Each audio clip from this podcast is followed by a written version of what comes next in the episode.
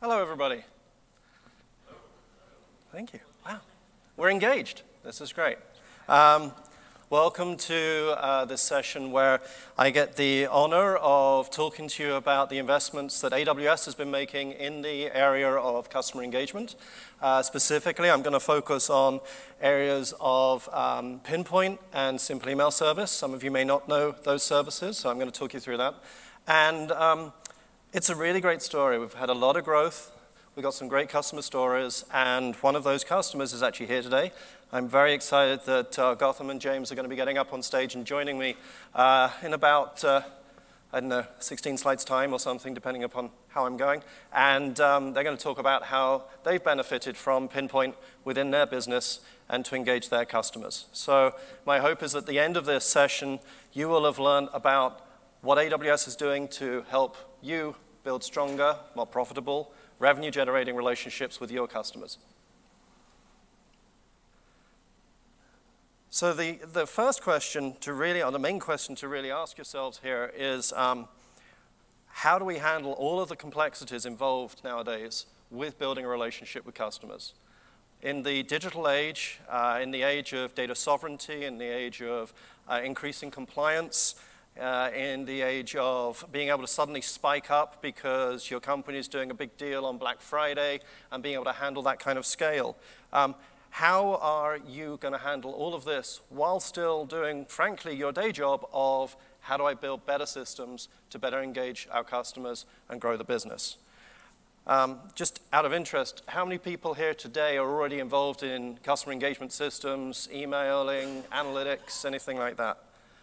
Okay, that's a good mix. Hang on, keep the hands up a sec. Now, hands down if you're not worried about any of the things that are up here on the board. Right, okay, so this is relevant to just about all of you in the room. And what I'm gonna do is talk about how we at Amazon have learned to deal with this ourselves and how we then bring that to you. And I like to call it customer obsession, which is one of our leadership principles, as a service. And the services I'm going to talk to you about, first of all, is Pinpoint, which is our marketing-targeted tool that enables you to build user information, track it, segment on it, and so forth. I'm going to be coming back to that in a minute, give a few more details. But when we talk about customer engagement, it's got to be about talking to the right customers at the right time with the right message. And Pinpoint can really help you a lot there. Simple Email Service is one of our older services, but we've seen huge growth in this. The email market continues to be a significant growth market and significant channel for helping build businesses. And we've got a lot of interesting stuff to talk about there that goes beyond just how to run an email server itself. Thirdly, the newest addition to the customer engagement portfolio is Connect. Any of you that saw Andy Jass's keynote yesterday will have heard about Contact Lens, which is a new extension to Connect. It's a really interesting solution that enables you to, it's basically a call center in the cloud. Anybody with a computer, with a headset, if you like, can become a customer agent for you. Everything is hosted in the cloud. Everything is tied into our machine learning services, Lex for also speech generation, and also Transcribe for then bringing together an analysis of that call later on. And also Connect has just launched chat as well. So that's going as an omni-channel customer engagement story for inbound customer support. So that's part of the story there, and there's a lot of interesting ties together you can imagine when you have something like Pinpoint with all of the outgoing data information, customer information, and then Connect with all of the inbound customer support information.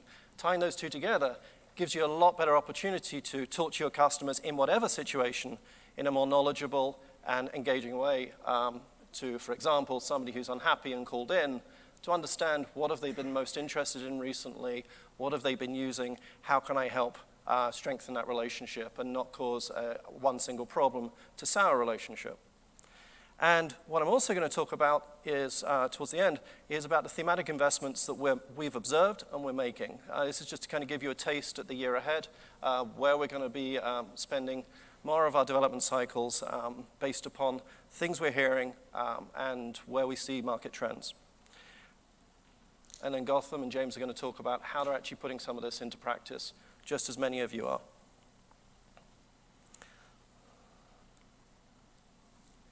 So it turns out Amazon has been in the engagement business for a long time. Amazon itself has been in, Amazon.com has been around for 20 years or so. We have grown significantly. I think most of you would know this. AWS runs a bunch of the services that Amazon uses. And in the case of our engagement services, Pinpoint and SES, we're currently delivering over 20 billion messages a day on behalf of both Amazon and many, many thousands of other customers who use our services. This includes all types of messages, and I'll get into different channels in a minute. But if you can imagine being able to scale and handle those kind of volumes on behalf of all of our customers, whether that be Amazon.com, Netflix, or anybody else, certainly some of you in this room, that's something we spend a lot of time thinking about, along with all of those complexities, such as compliance and so forth, that I mentioned a little earlier. So scale is very important to us, and making sure that we can scale on your behalf is equally important. Availability is also something we spend a lot of time thinking about. We doubled the number of regions we were in this year, and we're going to be launching a significant number of new regions next year. This enables us a couple of key things. One is lower latencies, so we've got you and your engagement story closer to where your customers are. And it also enables us to meet data sovereignty requirements, compliance requirements, and so forth, again, on your behalf. And actually, one other comment on regions, which is we prioritize regions based upon customer demand. So if you need a specific region, possibly you already have a large level of AWS infrastructure that you're running in, let's say, Australia. We just launched Sydney, so that's a great story. India, we're there as well. But if you need a region that is an AWS region that we're not currently in, please come and see us. Please talk to us about your needs, because that's how we prioritize just about every investment we make. It's all based upon customer feedback. So I'm going to talk about Amazon Pinpoint and go a little more depth on this. As I said, it's our marketing-targeted product that enables you to gather user information, target those users in different ways, and reach out to them across multiple channels, as well as then gathering more and creating this flywheel of information, because the more you know about the customer, the better you can engage them, and the happier they'll be. The example here is just to show you that we have rich charting capabilities, as well as all AWS services. We have a rich API there for you if you need to integrate it into existing services or infrastructure that you've already got, investments you've already made. We like to think that we've offered a very compelling service overall here, but also a number of the pieces here, such as each of the channels, SMS, push, email, and so on, as well as things like the targeting and the segmentation and the campaigns and other things that I'm going to go into, are all available as individual groups of APIs. So should you choose to already use an investment you have, let's say in a CRM that can do segmentation, you can actually do your segmentation there and then pull that segment in and have Pinpoint then target that, track it, build the analytics, and feed that back maybe into our own system or export into another existing service. So these building blocks, as far as I'm concerned, really come down into 5 areas I'm going to talk about. The first is around user management. Now, user management is about knowing as much as you can about your customers and increasing that knowledge over time based upon their interactions with you. And that interaction source could be an email you sent them. Did they open it? Did it bounce? Did they click any of the links in it? How long did it take them to open the email? Another thing could be on your website. You can actually feed, you can use our Amplify SDK for both web and mobile to enable you to feed analytics back into Pinpoint so that you can gain more and more information about the customer of when they opened the app, what did they do within the app, what did they do on your website. All of these things build up to actually help you build a fuller picture of who the customer is. And then going on to audience management, segment that user base based upon a very rich querying ability.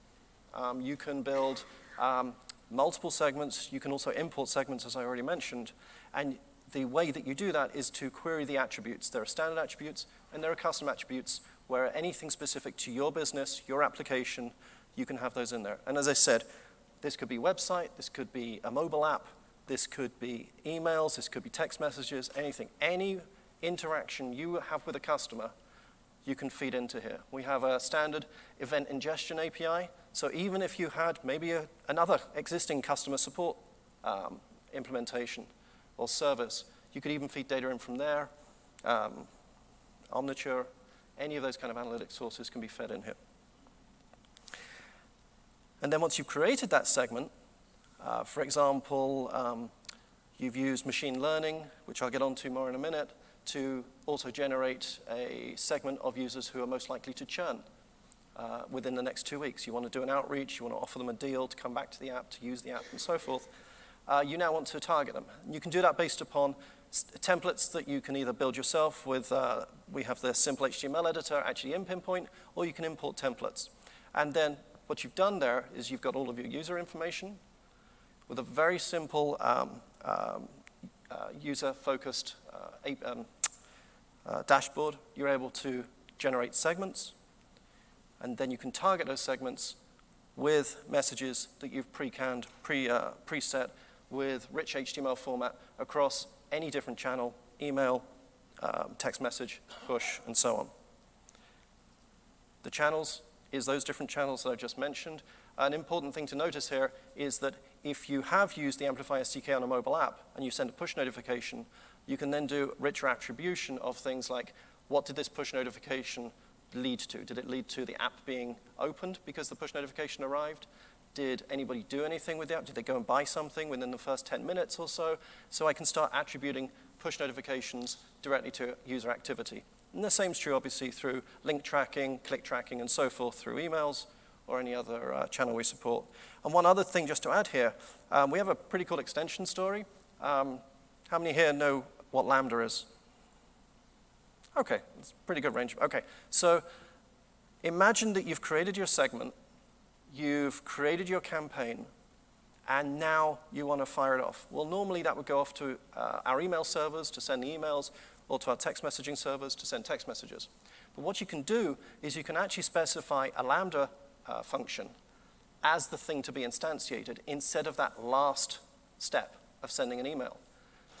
So that Lambda method, that Lambda function, is then instantiated and run for every single person or every single endpoint that was being targeted. So if you have a custom communication service, let's say Slack channel or something like this, you can actually call those APIs so that that campaign can target directly to that private channel that you have. Depending how much you want to get into it, you can write any Lambda you want. You could have it target anything you want. Somebody actually suggested there are actually APIs out there to send faxes. So you could actually, if you wanted to, send campaigns to fax. But I'll leave that to you and whatever GitHub post you want to make. Finally, I've talked a bit about analytics. There's a very rich story that we've built around this. And the very cool thing about this, as I said, is there's so many sources of information that can feed into this analytics. And there's the data points that come in, the events, the activities, whether it's web, mobile, or messaging, can all then do two key things. One is drive richer, better targeted segments for your next campaign. And the second thing is they can be fed into whatever machine learning models that you're building to help make better predictions around different things you want to identify. And I'll get into machine learning a little later, but that's a really interesting key investment that we're making that really makes this not just a rich set of services to offer to you for integration into however you want to engage your customers, but also turns what can sometimes, if we're honest, be somewhat of an academic exercise of tuning models, putting a lot of data in, and then bridging that gap to actually driving business growth and business value from the investment that you've made in those models. We've seen this a number of times where companies will have funded a bunch of data scientists, and they'll have been tuning these models for a couple of years, and then you ask how they're then actively using this and proving it out, and they still have this lack of a bridge to their marketing systems or our outreach systems. And by putting this all together, it really does democratize machine learning into such a way that once the model is presented, you can drive your campaigns you can learn from it, you can gain better insights through the events, and you can rerun the models, and you can keep tuning.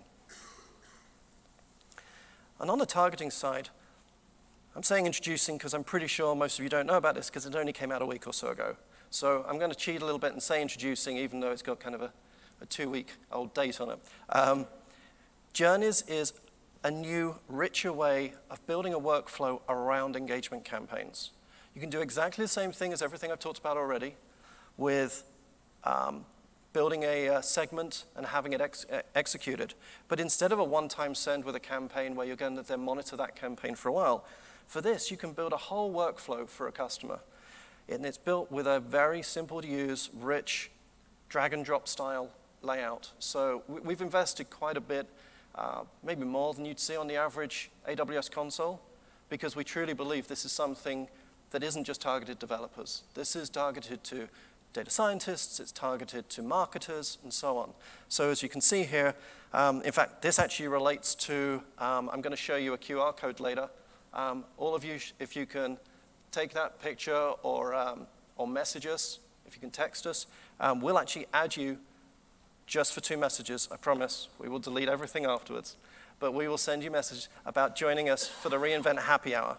And the way that we're driving that engagement is, as you can see here, Zach here in the audience and Brent actually set this up as a journey here. So it's a way to actually send the first message. What was the reaction? Did the reaction happen? The reaction we wanted happen? If it didn't, do you want to send this follow-up? How much time are you allowing between steps and so forth? So it's a very rich and easy way to set things up over user, building a longer-term relationship with a customer. You can think about any time. Who has got an Alexa Echo device? Okay, good. When you bought it, you then got an email, didn't you? Welcome to Alexa. Here's some great skills you should know about. A week later, you got another email. Are you enjoying it? Here's some other skills. We see you like this. You should try this. That's a journey. And thankfully, we're able to kind of stand on the shoulders of giants here because Amazon itself has learned a lot about doing this successfully, building a trust relationship with the customer, not mailing you when you didn't want to be mailed, but mailing you things that we believe you'll be interested in. You can think of it most easily as people who bought this also bought this. I can't tell you the number of times I've ended up joining the ranks and also buying that when I first bought that. They've done a pretty good job. And we've been able to benefit from a lot of those learnings, whether it's on the ML side or features like this of understanding how you can most effectively build a story and build a road for the customer to travel down with you that with every step builds greater trust. Because the company with the greatest trust of a customer is the company that the customer is going to keep doing business with. It's very easy to burn trust. It's very difficult to build trust. So you need as much help as you can get along the way. And this is me where I'm talking ahead and just progressing the slide. All right, there we go. So that was Pinpoint. Now I'm going to talk about Simple Email Service.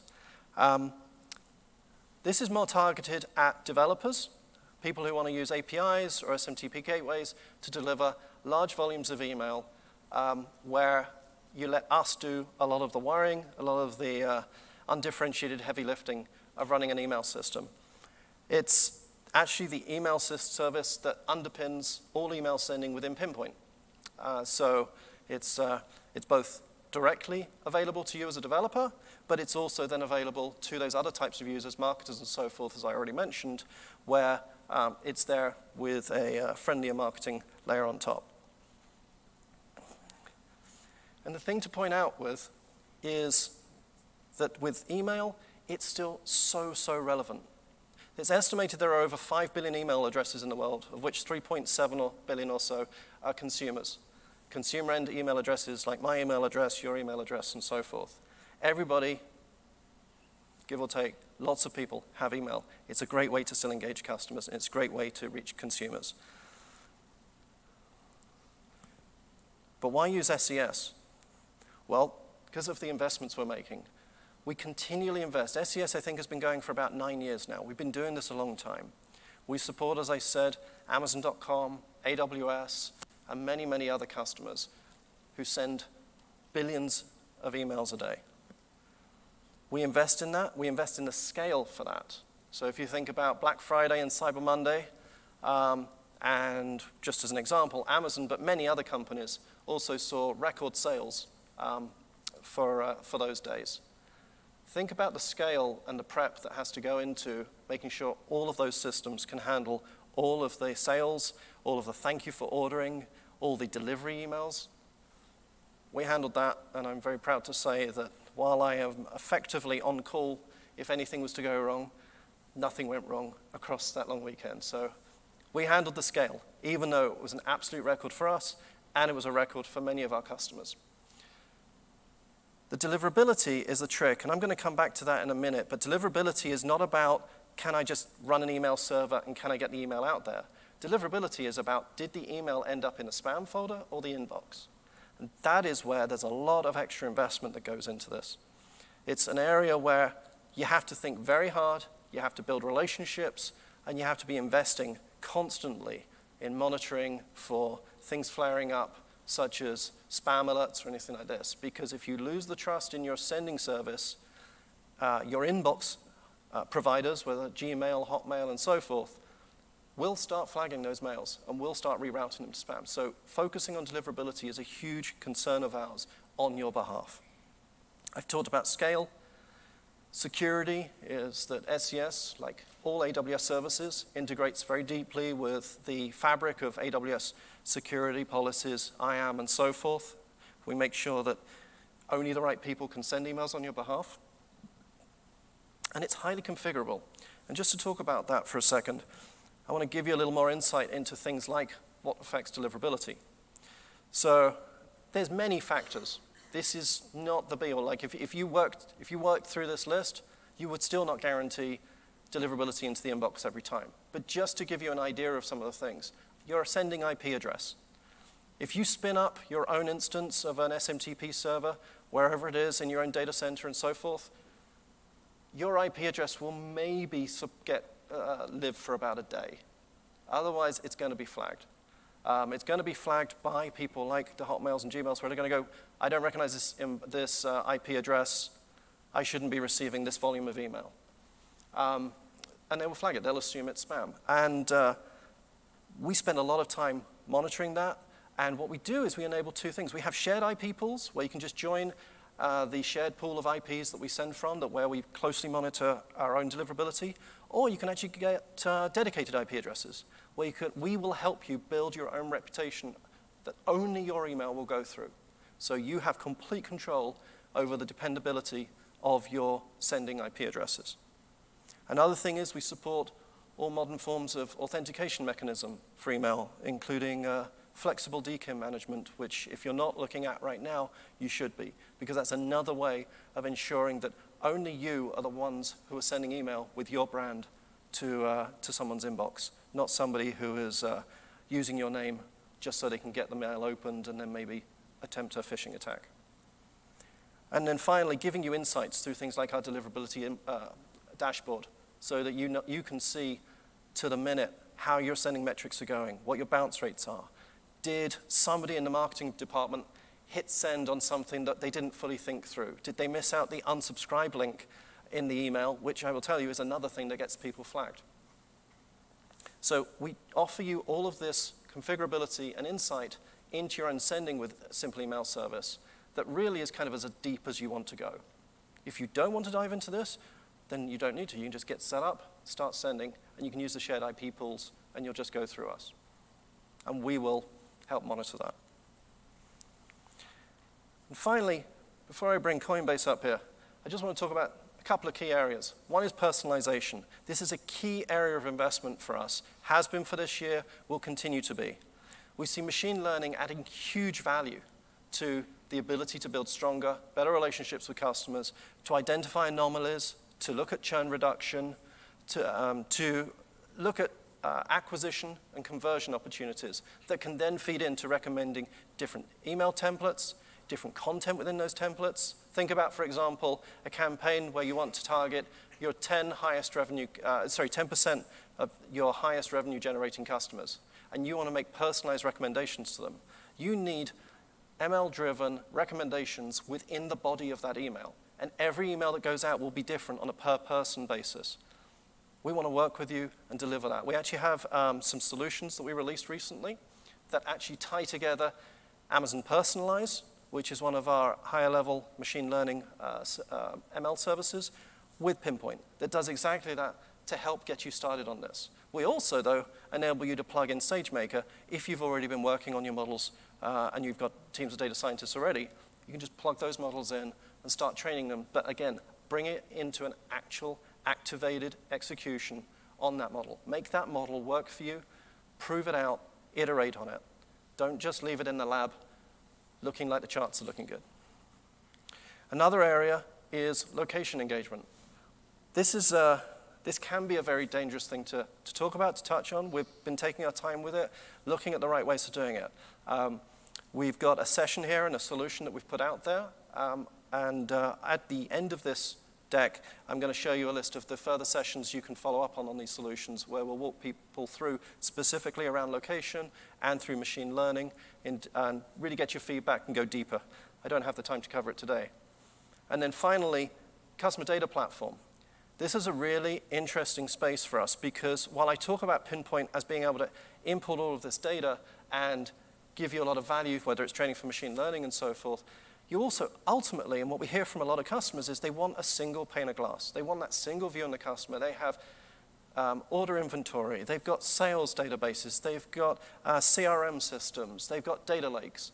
They've got a lot of duplicate information or overlapped information or unique information all siloed around, and they're looking for our help to bring this together. Frankly, a lot of that data is already sitting in AWS.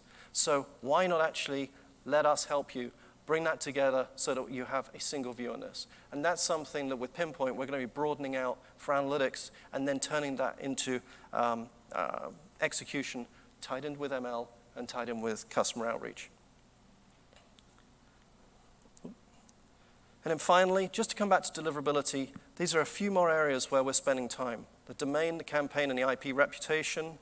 We have predictive tests now so that when you put your campaign together, and you've come up with your segment, you've come up with your content of your email, we can actually give you test results back that will tell you the likelihood of the email being successful to achieve your goals before you ever send it. This is based upon a lot of insights, a lot of lessons learned ourselves. So we can help you drive for greater success in your email.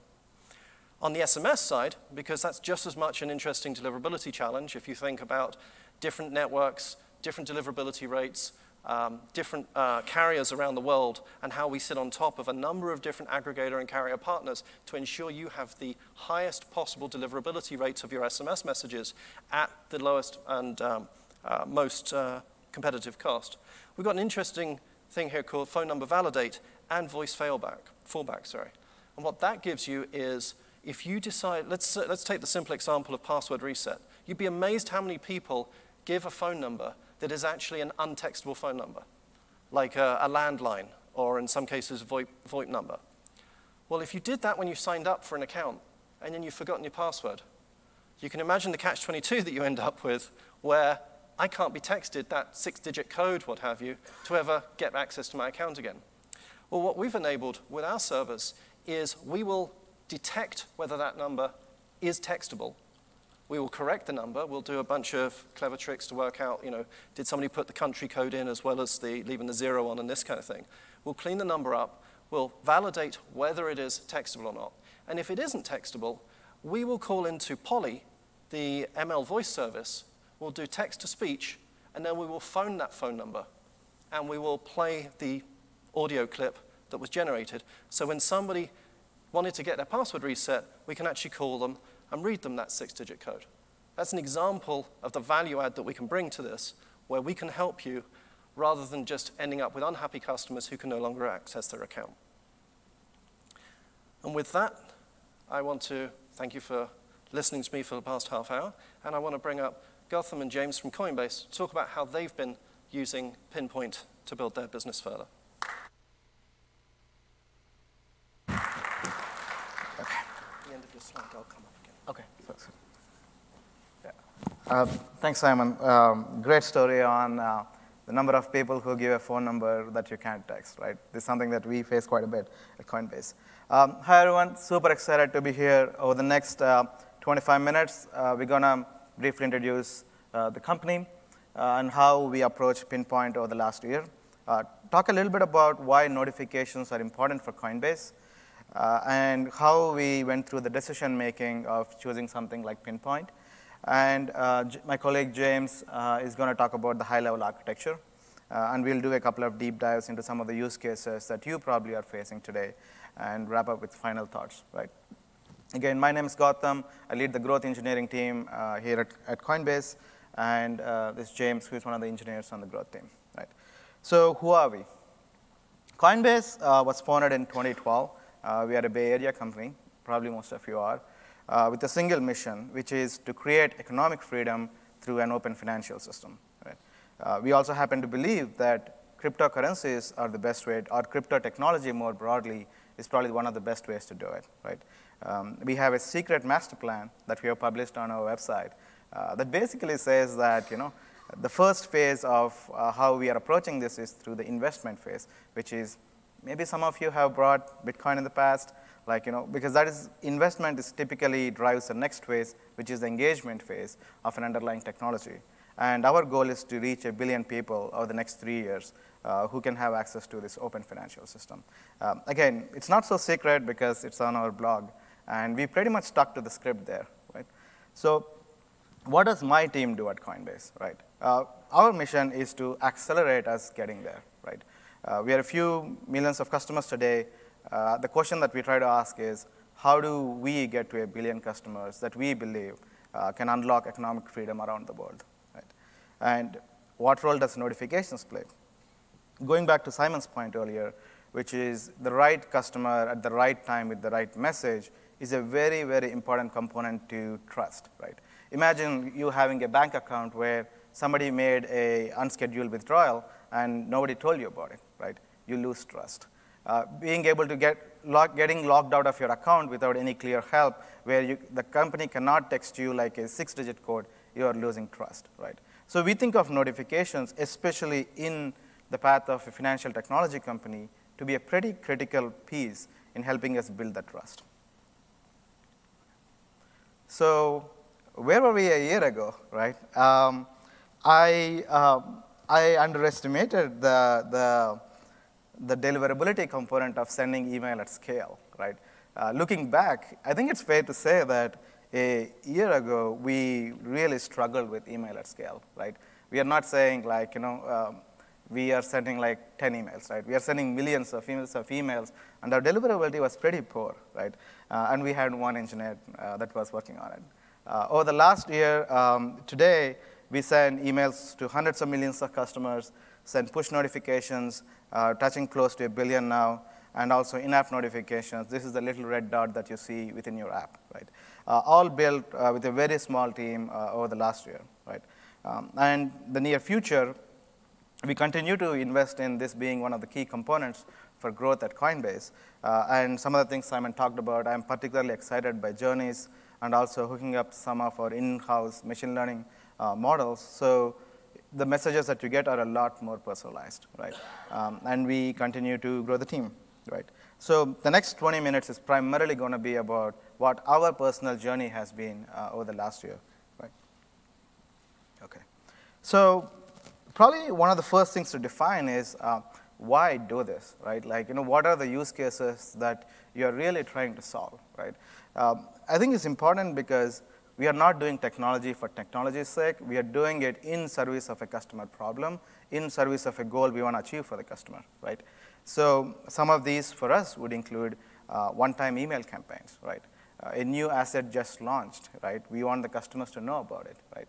A new technology just opened up in the crypto space, especially in DeFi. We want to make sure relevant customers are aware of it, right? One-time push notifications, I touched on it briefly, right? A lot of people are monitoring their portfolio. They're monitoring prices. They're monitoring certain movements of a crypto send and receives, ensuring that they're getting it the right way. Event-based emails are most notably journeys, right? Ensuring that we are guiding the customer through an optimum path or through an optimum Coinbase journey is an important use case for us. And finally, push notifications, and James is going to get into a little bit more depth into this. What is the point of writing these use cases now, right?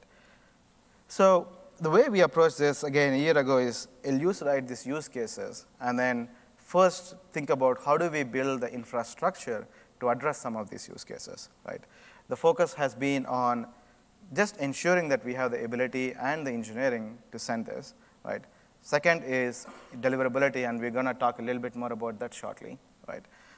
Third is, I think we're at a point where we have tackled these two pillars, sort of Maslow hierarchy of needs here. And as we think about the year ahead, we are going to focus more on unlocking some of the business use cases around ML and things like that, right? Kind of laying it down might seem like an obvious thing to do, but a year ago, this is something which was a very, very conscious exercise that we started with. Maybe some of you already have this. If not, I would highly recommend laying something down like this, saying, where do you want to be a year from now, and then working backwards for some of your engineering needs. So why Pinpoint, right? If you have ever heard about the cryptocurrency exchanges, chances are you read a news article that they were hacked or some information was compromised, right? Crypto, unlike any other financial technology, makes it particularly hard where once you lose your money, you cannot bring it back because the system is geared to be anonymous as part of a fundamental principle of the system, right? So security is critical to Coinbase, right? Losing security, I mean, a security breach is a death knell for the company, right? Now, security breaches could mean different things for different people, right? The most obvious is somebody stole your money, right? The less obvious is somebody got an important piece of information about your account that they shouldn't have, right? And James is going to talk about some of that in context of how easily that can happen, right? And partnering with AWS, where we run most of our infrastructure services, gives us a tremendous amount of confidence that we are running on a pretty secure system. Second is reliability, right? Reliability and customer support, in my mind, go hand in hand because there is an engineering component to it, which as you're probably all aware of as far as AWS goes. And the second is being able to reach and talk to people when things go haywire is a very important component of reliable system, right? And just partnering with Hirad and Zach and the Pinpoint team, just even during the initial evaluation phase, confirmed for us the amount of reliability we can place as we scaled our systems with Pinpoint. Right. Third is deliverability. Simon talked quite a bit about it, so I'm not going to repeat a bunch of it, which are very relevant for us, just as I'd imagine they're relevant for you. I will mention a story that happened last week on this topic. And finally, cost. Right. But if I had to place these into priorities, I would say 90% is around security and trust and privacy.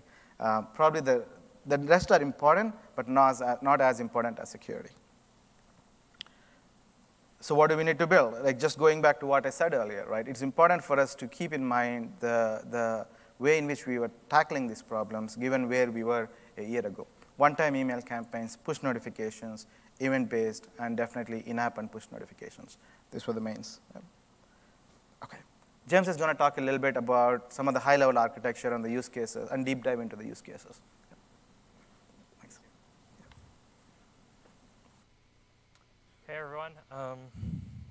Hey everyone.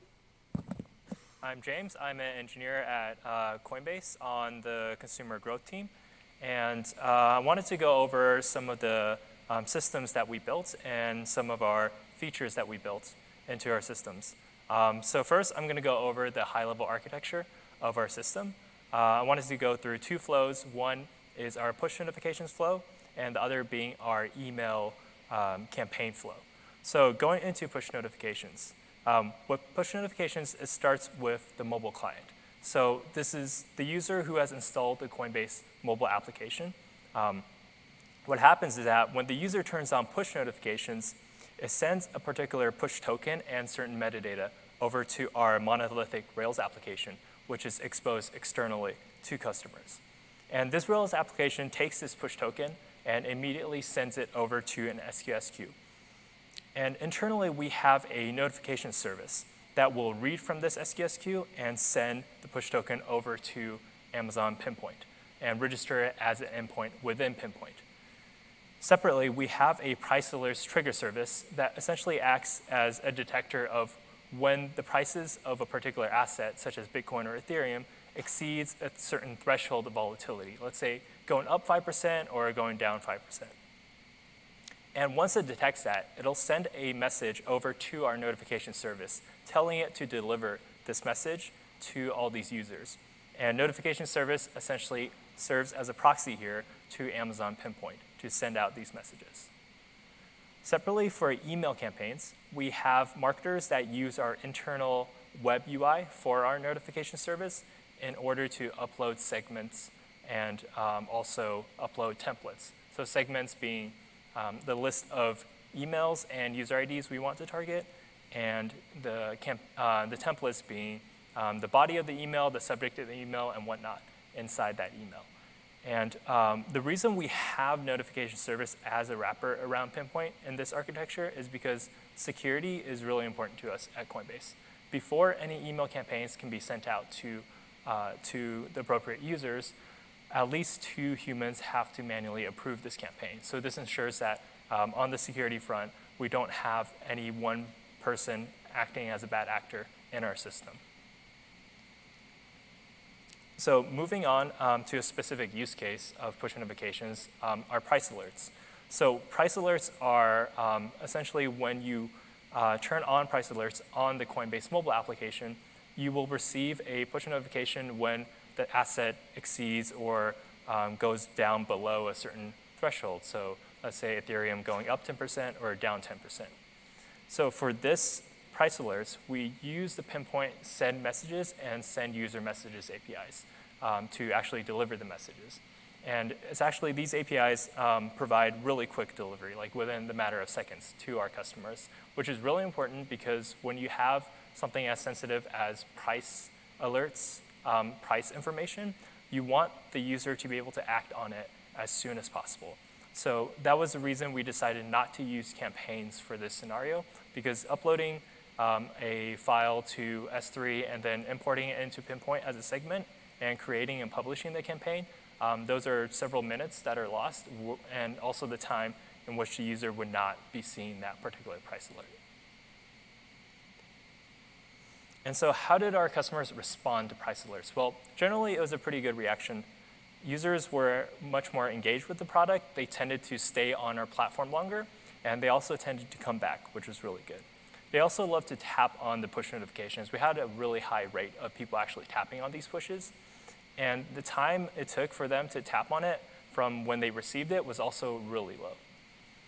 Now, the side effect with this is when we first rolled out this feature at scale, our systems, internal systems, were less happy. And it drove really heavy traffic and also bursty traffic to our systems. And you can actually read about more in depth about this on our technical blog. We have a postmortem. But I'll go briefly into what happened and how we scaled. So first, the first part of scaling to this traffic pattern is figuring out what caused this traffic. So cryptocurrencies tend to follow similar trends. They go up together, they go down together. So Bitcoin and Ethereum may go up a certain percentage point and go down a certain percentage point at the same time. So this caused multiple push notifications for each particular asset to go out at the same time for many users. So what we did is we implemented certain throttling mechanisms to counter this. One thing we did is we introduced a random amount of latency before we sent out a push notification for our customers. So this helped spread out the traffic across our internal systems and helped our internal systems deal with this traffic pattern better. And the other thing we did is we tried to restrict the number of push notifications we sent out in a 24-hour period.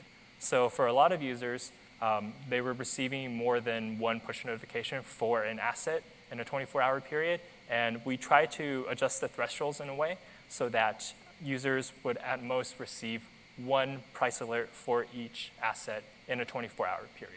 And unless there were specific cases of very high volatility, users wouldn't receive more than one push per asset in a day.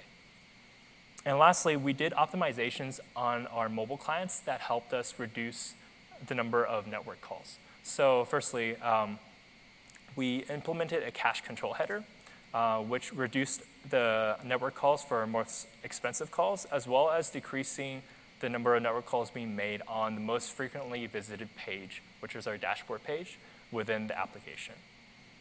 And lastly, what we did is that we so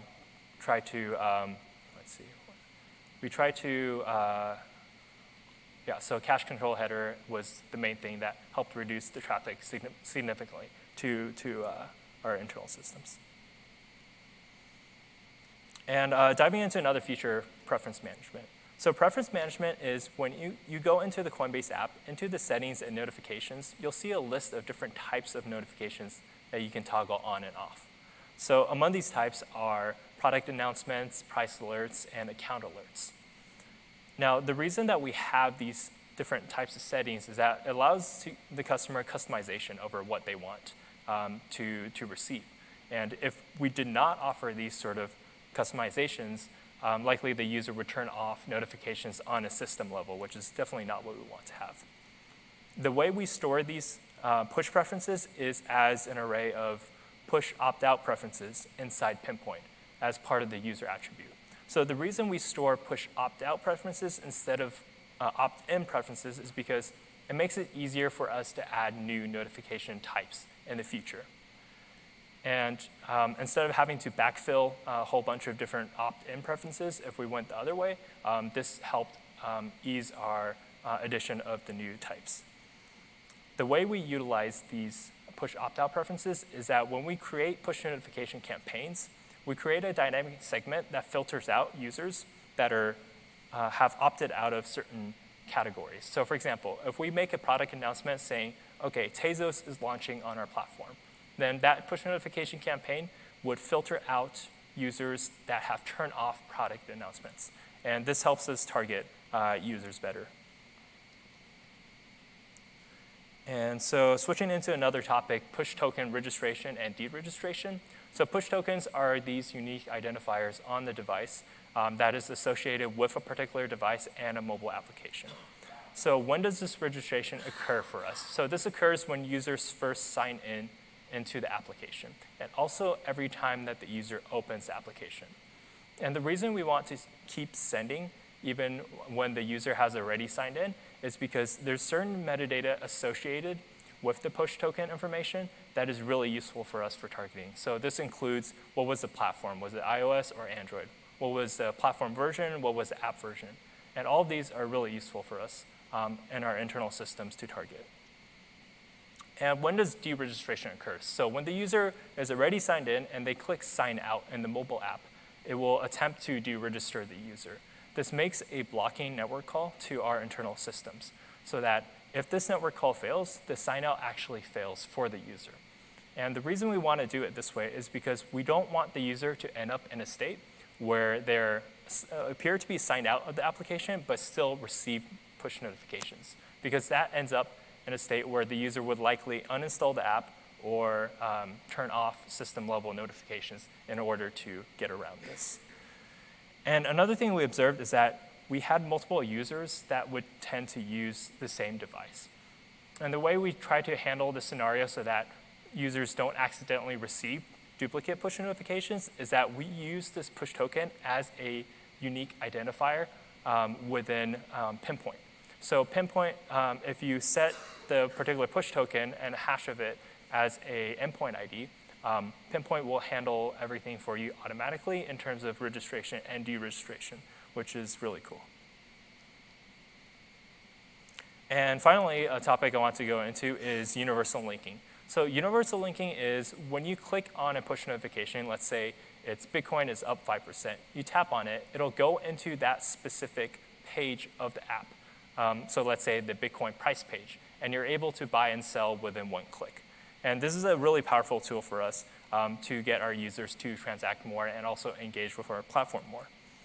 And another thing is that when we do new product announcements, let's say we do a push campaign for Tezos being launched, when the user clicks on that Tezos, they're able to pull up the Tezos page within the Coinbase app, read more about it, see the market conditions, and then decide whether or not they want to buy or sell.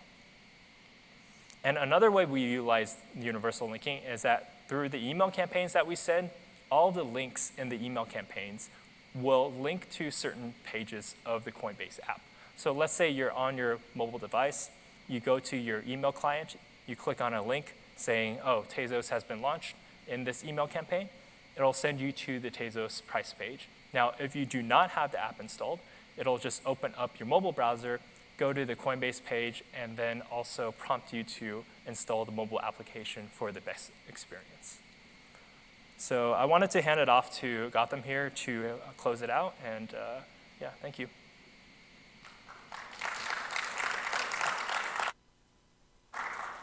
Thanks, James. Yeah. We're going to talk about two other things. One is analytics, and what are some of the things we learned over the last year dealing with Pinpoint, right? So as you all know, you can't improve what you can't measure, right? So when I think of analytics, we broadly think of those in two buckets. One is, do you have visibility into what's going on right now, which is part one. And second is, what are you going to do with that information in a way that's going to make your life easier, your systems happier, right? A great example on the first one is just last week, we had to send a privacy policy update to every single customer who was ever on the Coinbase platform. This is a legal requirement, and we had never done that before, where we touched pretty much every endpoint that we had registered. These are like millions and millions of emails. And I'm glad to know that the deliverability was completely taken care of by Pinpoint. We triggered multiple alarm flags within AWS because the bounce rate was high, because keep in mind, some of these customers have not logged in like many, many years, right? Some of these emails are defunct, right? But the level of granularity in the data that we got was pretty impressive, right? And this is an area that we will continue to invest and try to optimize for. The second is the engagement on the app, right? Today, we are doing it primarily within Coinbase, and I'm pretty excited to hear some of the things and investments you are making in this area as we continue to leverage and build on top of that, right? And finally, things I wish we had known, right? James and I were just talking earlier. We sent our first email on Pinpoint around October of last year. So we are roughly 14 months into this. We were using SES before, so it was a pretty thin wrapper, but moving on to Pinpoint, right? And this wasn't easy, right? It's like we are at a point today where we are sending close to 1 billion notifications on the platform, and going from 0 to that number came with a lot of pain and also success, right? First and foremost was around documentation, right? This seems to be a common theme around AWS. You know, it's a lot of documentation. It's hard because these systems are changing so rapidly, and the complexity of system at scale means that there's always going to be like a documentation delay. And I've been an engineer for almost 15 years now, and pretty much this is one of the banes of engineering, is that documentation always lags development, right? So there are many things around Pinpoint that we just found out through trial and error, right? Second is endpoints have a hard limit, right, on custom attributes. What does this actually mean, right? Let's say I want to send a very custom message to James based on his location, maybe his preferences, his language, right? So there are a certain number of attributes I'm going to look at to decide what is the right message for him, right? So today, at least when we started, Pinpoint had about a 40 limit on these attributes. I'm pleased to say that we worked pretty closely with the Pinpoint team, and they were able to provide us a solution which allowed the extra attributes to be shared on to be located on a DynamoDB that we can point to, right? I would like to see some more investment in this area to expand the attributes and better visibility into segment size, right? Today we are custom managing a lot of these dynamic segments. A good example of this is like when you are doing a campaign. Today, it's a static list of users we are targeting on this campaign. Getting more dynamic is something that we are trying to get better at, and I'm pleased to see some of the investments happening in this area, right? There's a lot more that we have learned, but broadly, it's been a great, great journey for us, just getting here over the last year. And finally, the note that James mentioned on how Coinbase systems reacted to push. We sent our first push notification on Pinpoint, I believe, first week of May this year, and have hit close to 500 million now today over the last 5 months. You can read through some of our learnings there, and also if you'd like to try out price alerts, right? Now I'm going to give back to Simon. Thank you all. Yeah. Thanks very much, Gautam. James, thank you. It's really interesting to hear how Coinbase has benefited from the investments that Pinpoint's made. And yes, we will be increasing the investment in the areas that you care about. You're not the first to mention about the attributes. So expect to see some news on that in the next few months. Last message I just want to leave you all with is that we own some very interesting technologies that are invested in on your behalf. We've done this over multiple years to make sure that you can grow your businesses to be more and more successful through successful relationships with your customers in the same way that many of our existing customers are already doing today. So we want to hear your feedback. We want to hear about how you're using Pinpoint, SES. We want to hear suggestions and so forth. But in the meantime, I'm really pleased to take this journey with you to build those relationships further through Amazon Pinpoint, Amazon Simple Email Service, and Amazon Connect across all the different channels, whether that be transactional messaging, where you just need to be able to send a bunch of push notifications, as you were saying, or text messages, or emails, or through richer campaign functionality, where you can define segments, rich analytics, and journeys. So thank you very much. I hope you enjoy the rest of your reInvent. And as I promised, here's the list of additional sessions that I highly recommend you attend to get deeper into a lot of the topics that I brought up today, particularly around some of the solutions that we've been investing in to help you make it easier, frankly, to have a turnkey solution around bringing multiple services together. And with that, I'll bid you adieu. Thank you very much, everybody.